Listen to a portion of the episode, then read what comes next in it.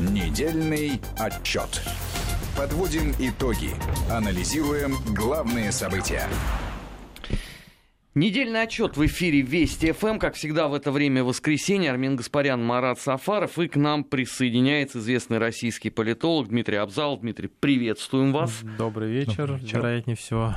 Ну, пока еще день. Ранний. Ранний вечер, хорошо. Ну, главное событие э, этой недели – отставка правительства России. Ага. Для многих неожиданное. А, но вот что меня удивляет, у нас э, почему-то крайне мало а, идет спекуляции по поводу новых э, кандидатов на министерские посты. Все решили выждать определенного рода паузу и потом сказать свое там согласие Нет, или не согласие. У нас есть такая особенность э, политическая, она заключается в следующем, что лучший способ утопить потенциального кандидата это назвать его фамилию. Вот. Э, если вы внимательно заметили, то смысл как бы перестановок и во многом секретность, при которых они происходили, их решение во многом связано как раз с попыткой как раз сохранить интригу. И президент Российской Федерации других игроков не очень любит, когда как бы заранее как бы какие-то кадровые решения особо афишируются. А, поэтому как бы все держат кулаки, вот, а, но официально называют. Но уже сейчас можешь примерно говорить, какие примерно будут расклады на самом деле. Есть позиции, которые у нас достаточно сильны в кабинете министров или относятся к называемому президентскому контуру. Это силовой международный блок, который достаточно редко трогается. Там есть всего там, пару кандидатур, которые могут быть реально куда-то уйти. А, ну, соответственно, там а, МИД, Минобороны, если уйдет, то только по собственному желанию, оба. Вот, соответственно, МЧС недавно был назначен, вот, логично было его там оставить, с учетом того, что как бы не очень долгое время он на этой позиции пронаходился. Вот, есть там целый ряд по другим вопросам, да, там, условно говоря. Вот, но в целом, как бы здесь ситуация плюс-минус понятна. Основные э, потери у нас будут в социальном блоке, это уже понятно. Вот, я напоминаю, что на парламентских консультациях а, большинство претензий было предъявлено у нас... К четырем министрам. К четырем министрам, скорее всего, там еще пятый появится. Вот, э, и, соответственно, профильный премьер, скорее всего, уйдет.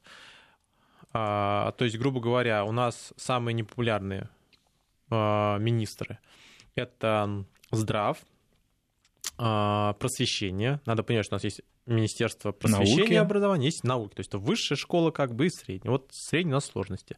Хотя здесь тут достаточно серьезные борьбы. Минтруда, и социального развития, вот это все как бы реально располагаемый доход населения, это все туда. Вот пламенный привет. А, соответственно, Минкультуры — Кроме того, есть еще там ряд токсичных позиций, плюс-минус, ну, типа Минстрой, например. Вот, есть там проблемы объективного характера. Вот, есть министры, которые как бы, ну, пока что, можно сказать, гвоздями прибиты к собственным министерским позициям. Если надо выносить их, то только как бы вместе с кабинетом. Вот, ну, например, соответственно, у нас есть пороже Минэнерго нового, он нас ведет переговоры по ОПЕК+. И, собственно говоря, основная часть этих переговоров по ОПЕК+, с ним и связана. Вот, его, конечно, можно как бы с позиции убирать, только вопрос заключается в том, как бы кто как у нас переговоры? Кто потом? нас переговор будет вести тогда? Вот. При том, что как бы э, они будут важны в этом году, так-то между делом. У нас, естественно, все наши реально э, как бы дополнительные доходы, это связано именно с высокой ценой на энергоносители. Вот. А, и куда она уедет, если мы не договоримся, это вопрос не открыт, особенно на фоне, как бы, так сказать, нестабильности на этих рынках. Вот. А есть там позиции достаточно сильные, там, типа, например, Минсельхоза положим. Вот. Но вот профильные вице-премьеры, из того, что, скорее всего, точно произойдет, это профильный вице-премьер по социалке, вот, а, соответственно, у нас их два на самом деле, один как бы в одну сторону, другую в другую. Вот один, скорее всего, может остаться, одна остаться, а другая нет. Вот, пока что такая схема. Плюс ко всему важный фактор — это экономический, финансово-экономический блок, это, соответственно, Минфин, Минэк. Вот, э, я напоминаю, что у нас профильный вице-премьер по экономическому, финансово-экономическому блоку является первым вице-премьером, это, соответственно, Силуанов, он совмещает портфель э, министра финансов. Различные, э, как бы, как раз ну, истории по этому направлению ходят, с учетом того, что а, основная часть недоведенных денежных средств, собственно говоря, и связана с позицией финансово-экономической составляющей. Плюс ко всему, там среди KPI, например, у Минэка официально стоит, например, ВВП рост. Вот, это как раз как бы до среднемировых. Вот, поэтому Здесь, возможно, будут перестановки именно в позиции профильного вице-премьера, различные слухи на этот счет ходят, там чуть ли не из как бы перехода из, а, например, помощника президента. Вот. Но в любом случае, как бы, это будет обновление, но не, конечно, не на 100%, и даже, может быть, даже не на 40%. Вот. При этом надо понимать, что если социальный блок обновлен не будет, то вау-эффект, как бы от, э, ну, эффект от а, смены Кабмина может оказаться не очень значительным, потому что как бы все равно это якоря с низкими очень э, рейтингами, которые все равно потащит как бы предыдущий Кабмин а туда, в принципе, откуда он пытался вырваться. Плюс ко всему, именно по социальному направлению происходила основная часть как бы претензий в прошлом году. Соответственно, первичка — это здрав, и, соответственно, школы, и, соответственно, ясли — это как раз просвещение, и вопросы, связанные с объектами а, образовательно-культурными, с киноиндустрией, со всем остальным. И вот, на поэтому... консультациях в Думе, собственно, эти темы поднимались Да, сейчас. то есть они поднимались, то есть вроде как говорят, что там какие-то позиции озвучивались, вот, но общую позицию вот так-то окончательно еще никто полностью не знает. Это было очень неожиданно для многих министров федеральных ведомств. Если вы не в курсе, они как бы вообще даже, у них аппараты об этом не знали. Вот, поэтому с этой точки зрения сейчас идут тогда интенсивные консультации. Данные, скорее всего, станут известны на следующей неделе. Президент Российской Федерации возвращается в Москву. Вот, и, скорее всего, по возвращению будет какая-то позиция представлена. Вот, ну, возможно, вторник, возможно, понедельник. Ну, зависит от того, как, бы, как ситуация продвигается. Надо понимать, что надо согласовать очень много позиций. Вот, и плюс ко всему это приведет к кадровым перестановкам достаточно серьезным. Ну, не так серьезным. То есть у вас министр уходит на позицию, они откуда-то уходят. И на это куда-то надо кого-то еще назначить. Например, у нас а, Минрегион там часто формирует, Минстрой а, часто формируется, например, на позиции Минстрой, на позиции, соответственно, а, губернатора. То есть, значит, губернатора надо будет искать. Это, соответственно, выборы. Вот, поэтому как бы там много есть разных аспектов. Вот, это кадровые перестановки достаточно долгосрочные. Ну и параллельно с этим еще у нас Конституция как бы вот, обсуждается. Вот о Конституции у нас э, говорят сильно больше, чем о правительстве. Почему-то именно вот этот момент э, вызвал невероятную реакцию людей. Ну, уникальное, на самом деле, явление. Я вообще согласен с тем, что это уникальное явление само по себе, как бы. Вот. Другое дело, что оно очень по-разному трактуется, как бы э, вплоть до там... Это начало транзита. Вот это все должны понимать как перспективу перспективе. Конституционная монархия прозвучала. Это, смотрите, вот на самом деле я, я считаю, как бы, ну, это видно из изменений. Это на самом деле такой чисто политический троллинг и классическая схема работы президента Российской Федерации. В чем она заключается? У нас какие сценарии до этого обсуждались? Транзит власти. Транзита власти. А, Первое. Преемник. Объединение с, гос... с Белоруссией. У нас, оказывается, сейчас государство будет союзное, вот на нее, естественно, эту позицию перейдут. Через... Из президентской в, в парламентскую Парламентскую, республику. парламентскую с усилением кабинета министров, Госсовет у нас, соответственно, который человек возглавит, казахстанская модель последняя, это через Совбез. Совбез усиливается, соответственно, как бы вот переходит по этой схеме. В Но результате... Госсовет практически не обсуждался эта тема. Что еще раз? Госсовет практически обсуждался. не обсуждался. Он внесен, соответственно, в Конституцию. То есть, на самом деле, внимательно посмотреть, он каждому из этих проектов, каждому из этих проектов дал какие-то преференции и что-то отнял. Например, а, берем ситуацию с парламентской схемой. Парламентская схема. Назначение кабинета министров. Хорошая история, хорошая история. Никто не против, никто не против. Но у президента все равно остается возможность а, снимать это. Нет, ветировать он это уже не может, но он может снимать по утрате доверия и премьера, и министров. Вот, то есть важна схема, как это будет как описано. Второе. Госсовет получил свою преференцию, он прописывается в Конституции отдельно. Усиливается как бы его позиции по работе целого ряда нормативно-правовой базе. Усиление этого направления усиление. Совет Безопасности получает, соответственно, премьер-министр, получает позицию зам э, главы Совбеза, причем с каким-то усилением, и плюс ко всему тоже, судя по всему, будет прописываться в основном законе, судя по последним заявлениям. Но в крайнем случае как бы очень серьезно усиливается. Правильно усиливается частично а, тот же самый, например, а, Совет Федерации, который получает возможность, например, назначения прокуроров в регионах. Вот. А, усиливается а, с одной стороны, судейский корпус, то есть он ослабляется, потому что их можно снимать, с другой стороны, как бы усиливается, потому что они могут проверять конституционные законы. То есть на самом деле, получается, по каждому из направлений президент что-то дал, что-то взял. То есть на самом деле это называется окно возможностей. То есть он сохранил это окно возможностей, сохраняя вариации для выборов. Почему это важно? А, последние а, схемы транзита, можно их достаточно много в мировой практике привести. Они, кстати, иногда приводят к развалу страны, например, иногда приходят, соответственно, к смене политической системы. Вот. А, очень часто, если вы определились самой схемой, а, достаточно задолго, то у вас происходит эффект хромой утки. Что это такое? У вас сразу же все варианты, которые остальные отсекаются, они сразу начинают играть против основного. Это первое. А второй момент заключается в том, что как бы э, конкуренция между основными игроками, между основными группами, соответственно, так, так называемые монолитность элиты, вот она очень серьезно как бы подвергается давлению. Поэтому с этой точки зрения это достаточно неплохая схема, которая сохраняет стабильность самой системы и обеспечивает как бы ее нормальное функционирование, чтобы все эти политические решения привели к тому, что как бы э, у нас будет смена власти, там, не знаю, как там ну, Ливи не Ливи, но, например, положим в в Египте, например. Ну, не вот. дай бог. Не да. дай бог. Вот очень не хочется. То есть, на самом деле, люди... То есть, мы слабо понимаем, что такое, на самом деле, плохо... То есть, неподготовленная система, то есть как бы неподготовленная схема, то есть когда, конечно, все голосуют, там выбирают, но когда, соответственно, как бы происходит разрыв. Это очень-очень большие риски. Или когда схема такая единственная, да? Да, то есть это в результате приводит к очень большим-большим проблемам на самом деле. То есть надо принять какое-то решение, но чем более неподготовлено это будет, тем больше рисков и тем больше опасности реально для там, страны, особенно тем более, если она является там, ядерной державой. Поэтому с этой точки зрения как бы, это как раз окно возможностей, которое оставляется. У меня сложилось впечатление, что возможные потенциальные изменения, вносимые в Конституцию Российской Федерации, ждали 15 января еще даже меньше, чем отставки правительства. Конечно. Кстати говоря, следует отметить, что их, все, их всех ждали давно, но просто где-то после нулевых их перестали уже там, ждать в плане изменения. А на самом деле, по факту, они достаточно интересные. Смотрите, давайте смотреть.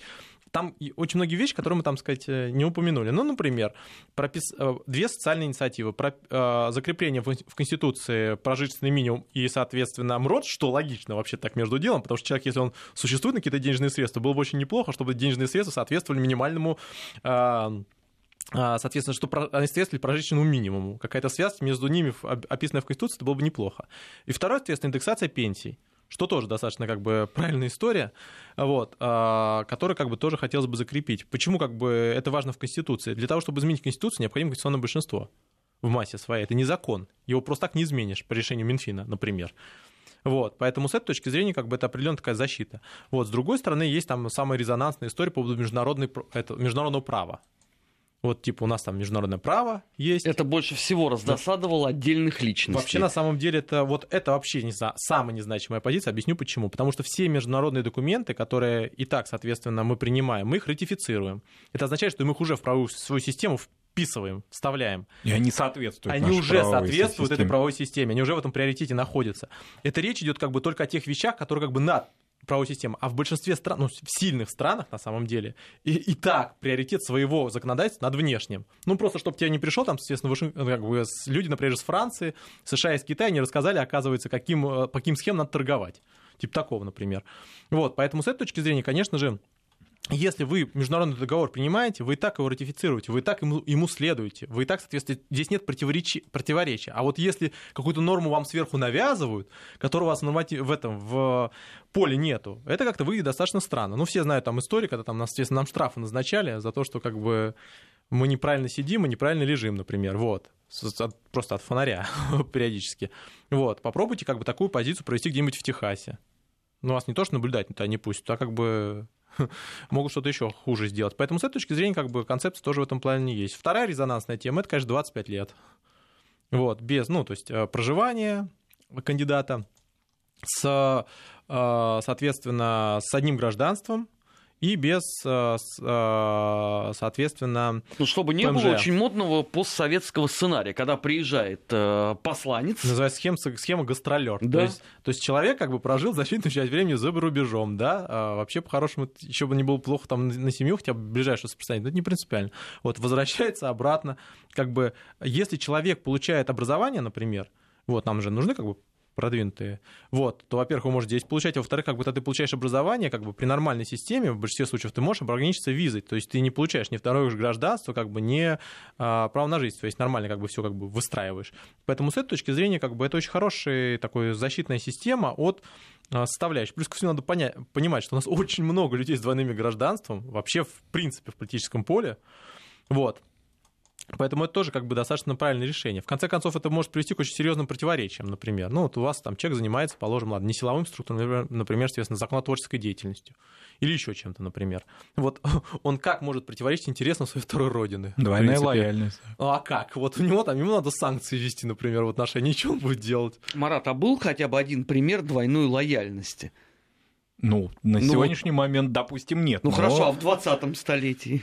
В 20-м столетии Нет. институт двойного Нет. гражданства еще Про- не был так интерес очень интересно заключается хотя бы даже с точки зрения как бы противостояния. Вот, предположим, как бы противодействие возникает между. А, э, и везде, например, есть э, призывная система, а не резервисты. Вот куда он пойдет?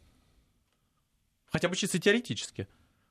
Вот. А он находясь в этом, он уже там будет нарушать целый ряд нормативно-правовых актов собственных. Вот, поэтому на самом деле это, это интересная история, как бы я бы ее очень расширил бы по факту. До вот. какого? Ну, хотя бы кандидаты в депутаты, например. Это было бы достаточно интересно хотя бы. Ну, тут надо тоже понимать, то есть э, надо понять, как бы в чем ограничиться, например. Ну, там еще э, депутат, кандидатам в депутаты отдельный подарок грядет от э, Государственной Думы. Там же закон, насколько я понимаю, уже внесли о том, что если у вас иностранное финансирование, вы угу. добро пожаловать на снятие с пробега. Нет, я напоминаю, что это вообще общая тенденция была. Сначала запретили, соответственно, всем кандидатам иметь за, э, активы. Причем речь шла именно как бы об активах, то есть там о, э, например, счетах, всем остальном. По факту сразу же ограничила возможность иметь имущество. Почему? Потому что вы попробуйте иметь имущество и не иметь счет за рубежом. Как вы будете оплачивать? Оплачивать наличную, так каждый раз таскать в чемоданах. Я хочу посмотреть на, ваш, на то, как вы будете проходить таможню, например. Вот. То есть э, декларировать вам это все надо. Это очень сложный процесс на самом деле. Вот. Обходить его еще сложнее в последнее время. Вот, поэтому с этой точки зрения, как бы, это и так ограничения такие начали распространяться. В силовиках они давно уже идут, как, причем во всех странах на силовиках они находятся. Вот, а на обычных, то есть на гражданской позиции, вот появляться стали. Ну, в этом какая-то логика тоже определенная есть, как бы, ну, надо все-таки понимать, если ты здесь что-то собираешься развивать, так развивай здесь. Вот, уходи потом спокойно, как бы занимайся бизнесом, там, иди куда хочешь, там, IT, там, что угодно. Вот вопрос заключается в том, что как-то хотелось бы определиться, ты тут как бы на 4 года засел или что-то подольше собираешься делать. Вот. Поэтому с этой точки зрения какая-то логика в этом, в принципе, тоже присутствует. Но, наконец, это... Эм, это решение, которое как бы сразу, пойм... сразу сделать профессиональным политическое поле. Потому что сразу же как бы человек понимает, что он занимается политикой, окей, хорошо, вот есть некоторые ограничения, на которые он идет, и все люди на это идут. Трамп, когда шел на политическую позицию, он что, э, он что как бы не понимал, что там его будут разматывать по его всем предыдущим историям, что, он пере, э, не, э, что его, у него перестают, а, у него просто уничтожается личная жизнь, в принципе. Любой президент США, который на это идет, понимает, что как бы все, с этим пора завязывать. Это, это, тут, это цена, которую платит человек за политику, всегда. Вот, как и за, в принципе, любую публичность, на самом деле, на определенном уровне. То есть, как бы, я думаю, что Клинтон с удовольствием бы оставил целый ряд своих похождений своим личным делом, вот. Но, к сожалению, это не произошло. Я имею в виду, соответственно, Билла прежде всего. Вот, поэтому с этой точки зрения, как бы, в этом тоже определенная, как бы, история Ты Хиллари есть. не смогла пользоваться своей электронной почтой. Да, но Хиллари, Хиллари вообще своим электронным сервером она не смогла да. пользоваться. У нее в подвале сервер, это вообще надо уметь, конечно. Это госдепартамент. Вот то же самое, что у Лаврова был свой сервер где-нибудь. Вот, это было бы очень забавно, мне кажется. Вот, поэтому с этой точки зрения, конечно же, это такая история понятна. Но на самом деле сам факт того, что как бы эта история обсуждается, то, что уже у нас происходит усиление различных институтов, Совет Федерации, соответственно, Госсовет, Совет Безопасности, э, соответственно, э, парламент уже говорит о том, что у нас будет расти конкуренция. Если будет расти конкуренция, значит, как бы будет повышаться эффективность управления. А формат Госсовета, вот он каким будет в будущем, да? Вот не будет ли он, как некоторые да, аналитики говорили, дублировать Совет Федерации в своем функционале? Ну, на самом деле, в свое время, я напоминаю, что Госсовет был достаточно сильный в ельцинские ложнительные итерации. Туда приходили очень сильные игроки. Надо понимать, что регионов тогда была совсем другая позиция. У нас несколькими регионами было вообще подписано соглашение, мы отдельно подписывали. Некоторые регионы пытались нас выйти. Вот. Поэтому как бы история была тогда такая достаточно серьезная. То есть там был какой-нибудь Шамиев, там был Лужков, там были очень сильные товарищи. Вот, и позиция тогда у а, глав субъектов была достаточно серьезная. Собственно говоря, в Госсовет и собирали как такой клуб регионов. Вот, постепенно они теряли свои позиции, они, соответственно, ушли в Сенат, свои представители, один от исполнительной власти, другой законодательной власти. И, собственно говоря, Сенат все время как бы находился. Да, Сенат был фактически такой конкурирующий сегментом. Почему? В Сенате очень долго пытались протащить идею э, выборности, особенно когда его возглавлял Миронов, как бы в рамках борьбы с справедливой России страны как бы отдельно взятых партий. Вот, но по факту э, вот такое как бы усиление регионального контура, вот, оно происходит с некоторым ослаблением. Сейчас объясню почему. С одной стороны, Госсовет будет прописан, и у него будет очень серьезная позиция. Например, что у нас отдельное управление по Госсовету администрации появилось. Отдельное управление, которое так и называется. Причем одно из самых сильных. Одно из. Вот. А вопрос, э, который, э, вопрос заключается в другом, в том, что при всем при этом губернаторы теряют свою позицию. Вы представляете, что такое потерять позицию, назначать прокурора на, на региональном уровне? Прокурор, контроль за следствием. Все антикоррупционные составляющие через прокурора – Вот, то есть, на самом деле, это очень-очень важная позиция для субъекта Российской Федерации. Поэтому с этой точки зрения, конечно же, а, с одной стороны, происходит ослабление, с другой стороны, мы объективно сталкиваемся с ситуацией, когда у нас, из-за чего у нас проблема-то произошла в прошлом году с, с денежными средствами, которые у нас не, до, не докуда не доехали. С одной стороны, у нас федеральный центр не довел, то есть Кабмин, а, там соглашения были подписаны поздно, деньги пришли летом, в некоторых случаях осенью, они просто не успели освоиться. А с другой стороны, есть регионы. Регионы тоже разные. У нас есть регионы сильные, то есть там типа Калужской области, положим, инновационные там всякие, вот там Татарстан, Москва, Московская область э, и так далее. Вот. А есть регионы специфические, да, то есть вот Иркутскую область мы все помним, вот, есть, соответственно, Архангельск и так далее и подобное. То есть много разных таких историй.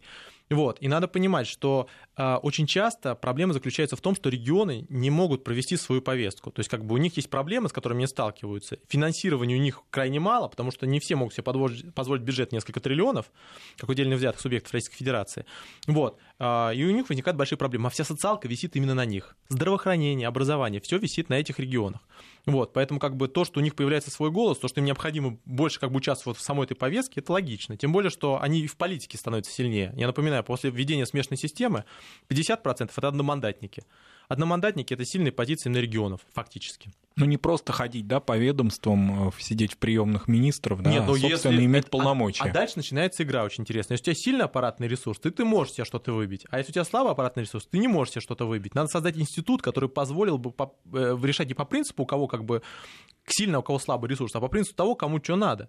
По принципу того, что эффективнее управлять. Потому что в результате у нас происходит следующая ситуация. У нас социальные льготы в Москве, там, в Московской области одни, а в Ивановской области другие. И у нас получается разрыв достаточно большой между различными регионами. Получается, где-то жить хорошо, не потому, что как бы там регион так хорошо называется, там или что, что такое инфраструктура хорошая, а просто потому, что там как бы определенная своя социальная программа поддержки. А где-то как бы совсем тяжело и трудно. Вот, это тоже нерав... как бы создает неравноправие определенное. Вот, и в результате у нас основная часть как бы регионов стягивается в крупные агломерации, потому что у них нет возможности там нормально реализовывать себя.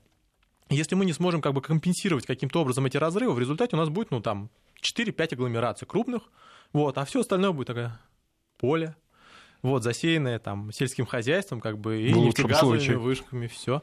Вот, а это не очень хорошо. Есть. Нам нужно равномерное развитие. У нас Дальний Восток может серьезные позиции потерять. То есть нам необходимо создать эту вот равную модель. А это требует достаточно серьезного усиления регионального контроля. Я про муниципальный не говорю. У нас есть некоторые муниципалитеты, которые недоукомплектованы. Люди туда вообще не идут. Я не говорю какой-нибудь там сильный муниципалитет, у нас там самый сильный Московская область, например, что много, там они рядом с агломерацией находятся, там э, очень все перспективно, там аэропорты и так далее подобное. Вот. А, например, кому-нибудь, что далеко ходить, Якутии, и там еще хотя бы там э, есть э, сырьевой ресурс, ну там, не знаю, у нас Приволжье, там какая-нибудь, например, вот там недокомплектованная, а кто туда пойдет? ты идешь на позицию, получаешь как бы еще очень большие проблемы в результате, вот, а зарплаты ниже, чем рынок. Логики в этом нет. То есть на самом деле, как бы, это на самом деле очень важные вещи. Потому что если мы сейчас это все дело не сделаем, то мы опять как бы будем в стабильности находиться еще 5 лет, а надо уже какой-то как бы экономический рост. Тем более, что S&P нам нарисовал 1,8. Если мы до него доберемся, очень бы хотелось бы это увидеть именно в этом году. Ну, посмотрим. Тут, э, что называется, год только начался. Да. Все основные события еще впереди. Недельный отчет в эфире Вести ФМ. Армен Гаспарян, Марат Сафаров. У нас в гостях сегодня Дмитрий Абзалов. Сейчас уходим на новости. После этого продолжим. Не переключайтесь. Недельный отчет. Подводим итоги. Анализируем главные события. 16 часов 34 минуты в Москве. Недельный отчет в эфире Вести ФМ. Армен Гаспарян, Марат Сафаров. И у нас сегодня в гостях известный российский э, политолог Дмитрий Абзалов. Ну, главная новость э, сегодня это конференция Шпаливии угу, в Германии. В том числе да. Путин уже встретился с Эрдоганом. Угу. Ну, смотрите, на самом деле это очень важная история, э, и мы что-то как-то немножко упустили в конце прошлого года. Ну, как мы? Мы-то не упустили. Вот. А проблема заключается в следующем. Идет очень серьезное обострение по Ливии. А, армия господина Хафтара, она уже подошла к фактически ну, ну максимально э, приблизилась к Триполи. Турция собирается перебрасывать туда войска, причем частично уже там находятся подразделения, связанные с турецкими вооруженными силами. Они десантируются из северной части Сирии, оттуда максимально рекрутируются. Это, соответственно, протурецкие организации различные фактически разворачивается полноценное противостояние на базе Ливии, причем самое удивительное заключается в том, что там очень много разных игроков на разных позициях играет. Я напомню, что есть как бы две основные позиции. У нас есть ливийская национальная армия Халифа Хафтара, войск, э, которая, соответственно, контролирует фактически основную часть восточных территорий, которые в том числе граничат с Египтом. А западную часть и центральную частично контролирует э, Сарадж. Вот, соответственно, включая Триполи. А, господина Хафтара поддерживает Египет, Э, кстати говоря, их представители беспилотниками управляют частично, а, Объединенные Арабские Эмираты. На территории а, восточной части, в том числе, действует французский спецназ. А, соответственно, господина Сараджа поддерживает Турция, Катар частично. Вот. Вроде как с какими-то определенными позициями в пользу него выступает Испания и Италия. Кстати говоря, именно итальянский премьер-министр предложил закрыть небо недавно. Вот. Плюс ко всему, соответственно, естественно, присутствует различные военные группы, то есть, например, та же самая Турция, она управляет беспилотниками, фактически Египет военно помогает очень серьезно непосредственно а, беспилотникам Сараджа, а, соответственно, Египет, который имеет как бы непосредственно границу, помогает, соответственно, Хафтару. Вот. Российская Федерация в этой позиции занимает как раз такую умеренную. У нас есть связи с теми, с другими.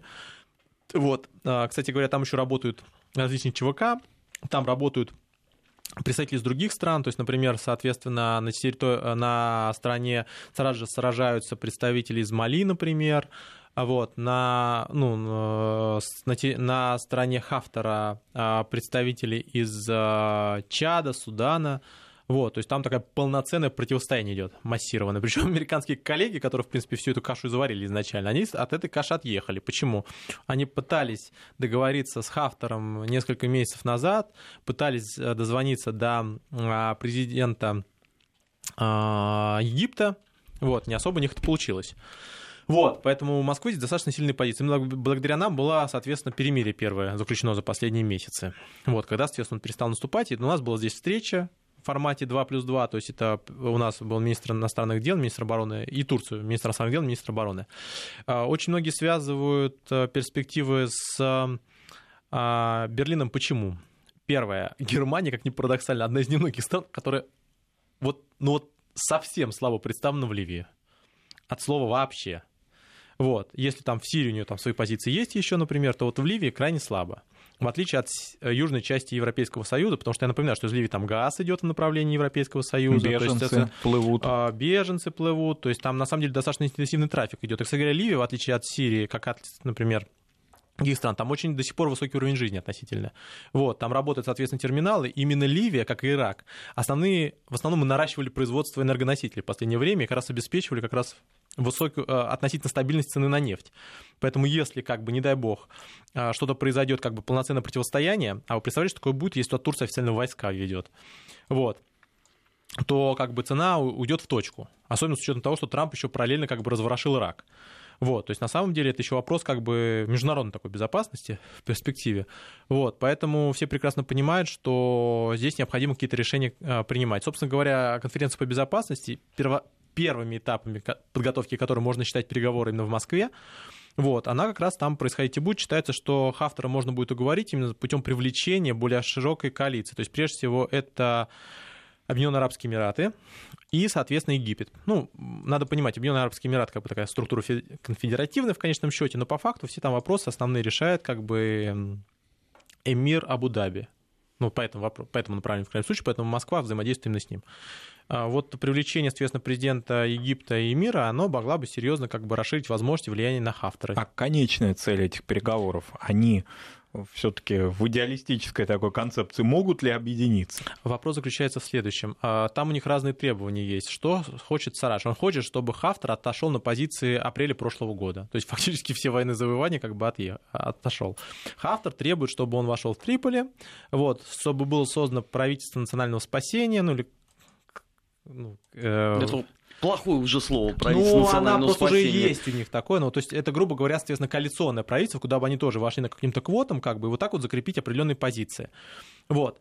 А, скорее всего, переговорная позиция где-то будет посередине. То есть необходимо в политическое поле это все дело перевести, то есть чтобы они как бы там не мерились, у кого беспилотники покрупнее, а непосредственно эм, сели в политическую позицию. То есть там вполне возможно там какое-то квотирование типа Ливана или, например, соответственно, какая-то схема, соответственно, выхода на парламентский президентский выбор. Потому что там нормальные президентские выборы на парламентский не проходили, потому что э, это вообще история достаточно интересная. Как американцы, они поломали всю политическую систему, в принципе. Вот.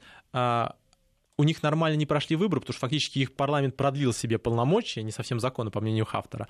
Вот, и плюс ко всему там есть еще территории, которые слабо контролируются вообще кем бы то ни было. Вот, а, и там все террористические группировки достаточно интенсивно пролазят в соседние страны, типа Мали, например, Египет и и подобное. Поэтому здесь первое, что необходимо сделать, это, собственно говоря, посадить их за стол переговоров, найти политическое решение по парламентским выборам хотя бы. То есть если они сейчас как бы на них как-то выйдут, это уже будет очень серьезный прорыв. А гарантии для этого должны стать именно страны, которые как бы непосредственно окружают Ливию. Вот. А, вот это базовая позиция. Вопрос как раз о конкретных э, условиях участия. Ну, там типа сохранение за позициях, за позиции, например, Халиф Хафтар, например, позицию Министерства обороны, условно говоря. Или, например, соответственно, гарантии там, а, по выборам, то есть Сараж, то есть по партиям. То есть, на самом деле, там вот весь переговорный процесс самое интересное именно за, э, в том, как бы, как договориться. В чем особенность? Дело в том, что до заявления Турции была очень большая вероятность того, что Хафтар очень быстро проштурмует э, Триполи, и потом, когда он уже захватит, он начнет договариваться на своих позициях. Вот в чем был достаточно большой риск. Но если Турция туда полноценно войдет, это будет война-война. Это, я напоминаю, что там это еще в Средиземном море все это развернется, потому что а, Хафтер уже объявил о том, что самолет собирается сбивать, и как бы и кораблям ограничения давать. А, ну, там есть порты, куда можно дойти вот в западной части а, Ливии. Поэтому с этой точки зрения это вот будет полноценное противостояние с участием Египту, который достаточно неплохая армия, с участием, соответственно, французского спецназа, с участием Объединенных Арабских Эмиратов, Турции, у которой там третья армия в регионе, ну, Ближний Восток, если мы имеем в виду, соответственно, после а, Саудовской Аравии и Израиля. Вот, поэтому это вот будет новая Сирия, только без гаранта. Вот. И это, поверьте, никто не захочет увидеть. Но это еще Соединенные Штаты в игру всерьез здесь не вступили так, на этом только контуре. США позиции не было. В чем, в чем особенность ситуации на Ближнем Востоке? По Обаму можно за много ругать, на самом деле, за арабскую весну, и за то, что там вот переломал, соответственно, Египет и Ливию и все остальное. И Сирию, кстати говоря, тоже. А, а, а что-то не доломал, типа Бахрейна. Вот. Но Проблема заключалась в том, что у них была единая позиция, например. Они взяли вот всех европейских партнеров, которые разные позиции. У них сейчас разные позиции. Вот у разных стран вот, европейских они разные позиции. По нему у Франции, Италии, Испании они разные. Вот. Они собрали в единую как бы историю, говорят, мы решаем вопрос Каддафи. И они решили вопрос Каддафи, как они это представляли. Вот, то есть э, американцы всегда собирали эту позицию и занимались как бы именно военным регулированием. Сейчас Трамп потерял интерес к этому процессу. Американцы вот в этом не участвуют на самом деле. Если бы у них единая позиция была бы, она европейцев хотя бы собрала вместе. Но, как показала практика, они даже Хафтера не могут остановить. То есть они пытались договориться с Египтом, Египет сказал, очень приятно было познакомиться. Вот, но тут тоже можно понять, соответственно, как бы партнеров. Во-первых, половину из тех, кто там находится, американцы уже покидали. То есть как они с Турцией будут договариваться, интересно. Хочу на это посмотреть. Они что, соответственно, Геленов туда вышлют, вышлют в качестве как бы переговорщика? Или в чем идея будет? Как, соответственно, не с Египтом? Который, соответственно, тоже очень много в сложных ситуациях оказывается американских коллег, вот. Или там, например, какими-нибудь с Арабскими Эмиратами. Или, например, соответственно, с Францией, с Италией, например, с Испанией. Вот, при всем тем, что Трамп еще с ними сейчас продолжает торговые войны вести. То есть, на самом деле, американцы очень сильно ограничили себе возможность маневра. То есть, раньше они могли собрать позицию. Вот сейчас у них эта позиция как бы не собирается. И плюс ко всему, Трамп, все прекрасно понимают, что Трамп ни в какую войну не полезет сейчас перед своими президентскими выборами. Вот. А, как показала практика того же самого Ирана. Поэтому его основная задача заключается в том, чтобы как бы какие-то переговорные позиции здесь иметь. Ну, ну вот плюс опыт, э, связанный с посольством, а, негативные, да, трагически, можно даже сказать, Но... Ливии. Я бы хотел бы отметить, что в последнее время это вообще распространенная практика становится. У нас Ирак, соответственно, штурм посольства, первый контур, они прошли фактически, они там флаги по, по контуру расставили Хизбаллы. Вот, а, соответственно, то же самое, там, а, попытки нападения на другие посольства. То есть, на самом деле, как бы вот э, сейчас бы дипломатическим работникам работать достаточно опасная история. Вот, и все прекрасно понимают, что это все еще уходит в разные территории. То есть, например, у нас еще относительно стабильный Алжир и Тунис относительно стабильный, там политический кризис был. Вот. Мали вообще находится сейчас как бы в сложной ситуации, а французы как бы контингент развернули, и там до сих пор гибнут французские военнослужащие. Вот, и все это проходит еще ниже. Поэтому с этой точки зрения это очень большой рассадник для а, больших проблем в регионе. Вот, и если его сейчас не решить, дестабилизированы будут все страны рядом. Даже относительно стабильные и спокойные, которые плюс-минус еще удерживаются. Я напоминаю, на территории Ливии, например, проходили террористические группировки, которые там коптов вырезали, например, в Египте, поэтому это на самом деле очень-очень-очень-очень опасная история. Вот, это может стать реально новой Ливией до нашего прихода, то есть которая вот в разные стороны вот так вот расходилась. Вот, поэтому это большая проблема, и сейчас вот именно отсутствие единой позиции американских коллег, то есть как-то есть две вещи, которые всегда говорят про Африку, типа две, а, две а, трагедии, на самом деле, два преступления, которые совершили, соответственно, европейцы в отношении как бы африканского континента. Первое, что они туда зашли, а второе, что они туда вышли. То же самое, например, можно сказать, может, про американцев. Они две ошибки сделали трагические с Ливией. Первое, что они туда зашли, вот, а второе, что они оттуда вышли. Ну, вот. Просто смотались даже. Так, хорошо. А, а следующая страна, где американцы совершат те же две роковые ошибки? Ну, Ирак, судя по всему, такими темпами. Потому Опять? Что... А, и По снова... второму кругу? Я, я... Какого же там? Не второй, наверное. Ну, это надо задуматься. В каждый год американцы вкладывают в Ирак 44 миллиарда долларов. 44 миллиарда долларов — это в 60 раз, то есть на курс примерно больше, чем у нас бюджет. Плюс-минус. Это они тратят на Сирию и Ирак каждый год. На две страны. На две страны они тратят. За годы там у них, соответственно, по 200 миллиардов набежало. На Ирак только один. Это там они там пекарни развивают, вот это все. И у них все равно осталась только зеленая вот эта часть, которая, соответственно, этот квартал. Вот. Еще, может, Курдистан. И то по, по другим причинам. Вот. И, и они умудрились получить в январе а, требования парламента Ирака, а потом, соответственно, а, правительства Ирака вывести войска. Это надо что было сделать, чтобы 20 миллиардов просто вот сжечь? В буквальном смысле. Ну, хорошо, вывести 200. войска-то не удастся, поскольку заплатить сначала нам деньги, а потом и ваш Ну, во-первых, я напоминаю, что покинем. после этого уже начались такие достаточно провокации в отношении как бы э, баз, потому что они на самом деле не защищены. То есть у нас уже было после уже одного ракетного удара, был еще один ракетный удар по отношению американских баз. Это первое. Второе, как бы, сейчас Трамп еще начинает давить тем, что все-таки военнослужащие пострадали во время э, первой атаки. Ну да, у них там были, соответственно, трясения мозга, вот, но все равно как бы они уехали в Германию на, на лечение. Вот. Но проблема заключается в следующем. Иран слишком близко, там шиитское э, в основном население в Ираке, то есть там э, если начнется противостояние, там даже не будет, будет сложно удержать эту позицию. То есть никак в, Афганистане смогут удержать зеленый вот этот свой коридор, э, свой этот квартал в лучшем случае. И, может быть, Курдистан. Вот. А при всем этом надо понимать, базы в Ираке крайне важны американцам. Они через них перекидывают, соответственно, свои основные группировки, например, на нефтяные поля.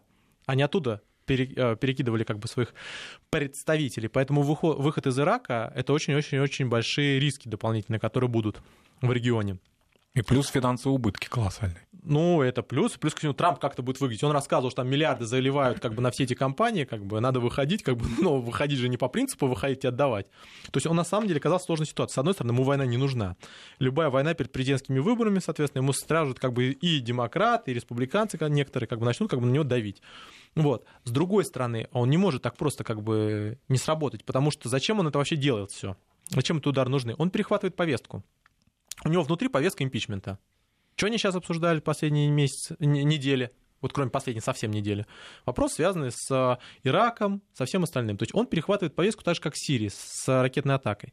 Вот, поэтому его основная задача, с одной стороны, сбить повестку демократам за счет внешней, он это делает, а с другой стороны, как бы сохранить неопределенность на Ближнем Востоке. То есть не выйти оттуда полностью, чтобы не потерять позиции там Израиля, Саудовской Аравии, например, а с другой стороны и не обострить до войны, чтобы никто его не обвинил в том, что там что-то развязывает, и уж тем более, чтобы цены на нефть не метнулись, например, на 100 вверх, а это означает, что стоимость галлона в его штатах не определивших может зайти за 2 доллара, например, за, ну не за 2, за 3 доллара.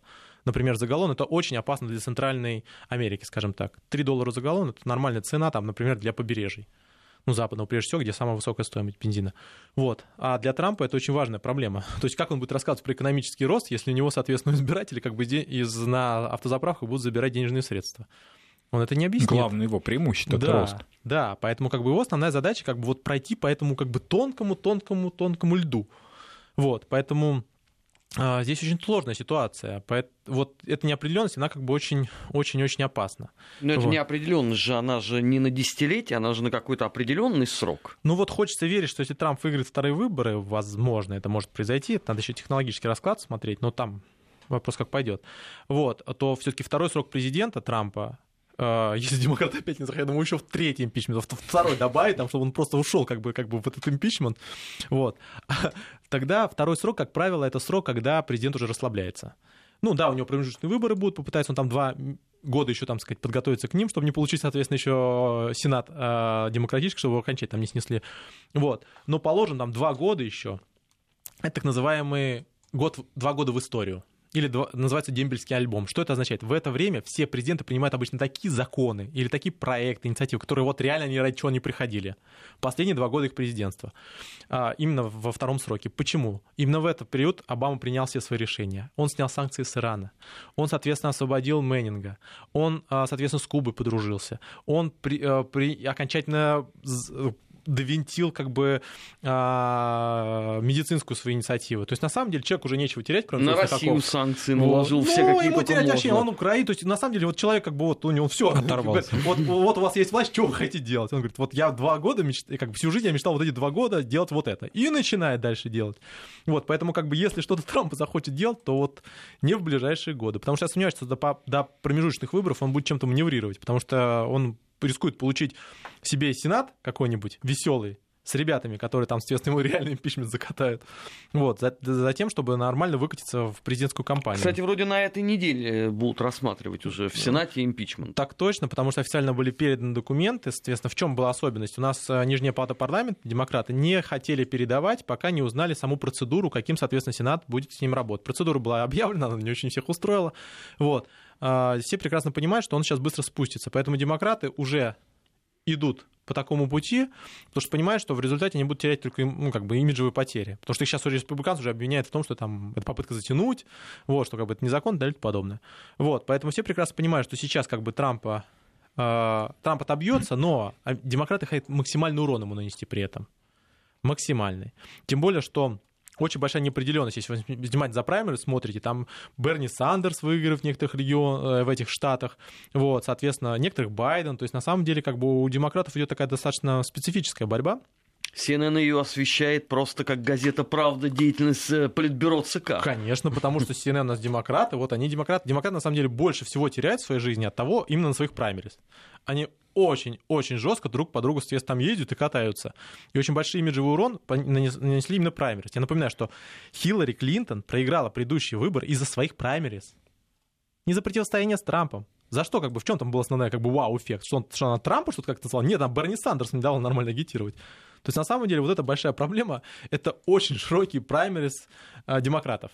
Тем более, что в этих праймерис впервые происходит разделение именно по политическим принципам. Понимаете, там левые идут реально, левые в представлении американцев. Вот, поэтому как бы это достаточно интересный момент. Вот, но в любом случае как бы Трамп пытается, как бы, на, так сказать, перехват такой работать. Вот. И для него, как бы, тоже важный аспект, потому что на прошлом году, в прошлой неделе была заключена эта сделка, его первая фаза. Вообще сам факт того, что у сделки есть фаза, это очень интересно, на самом деле.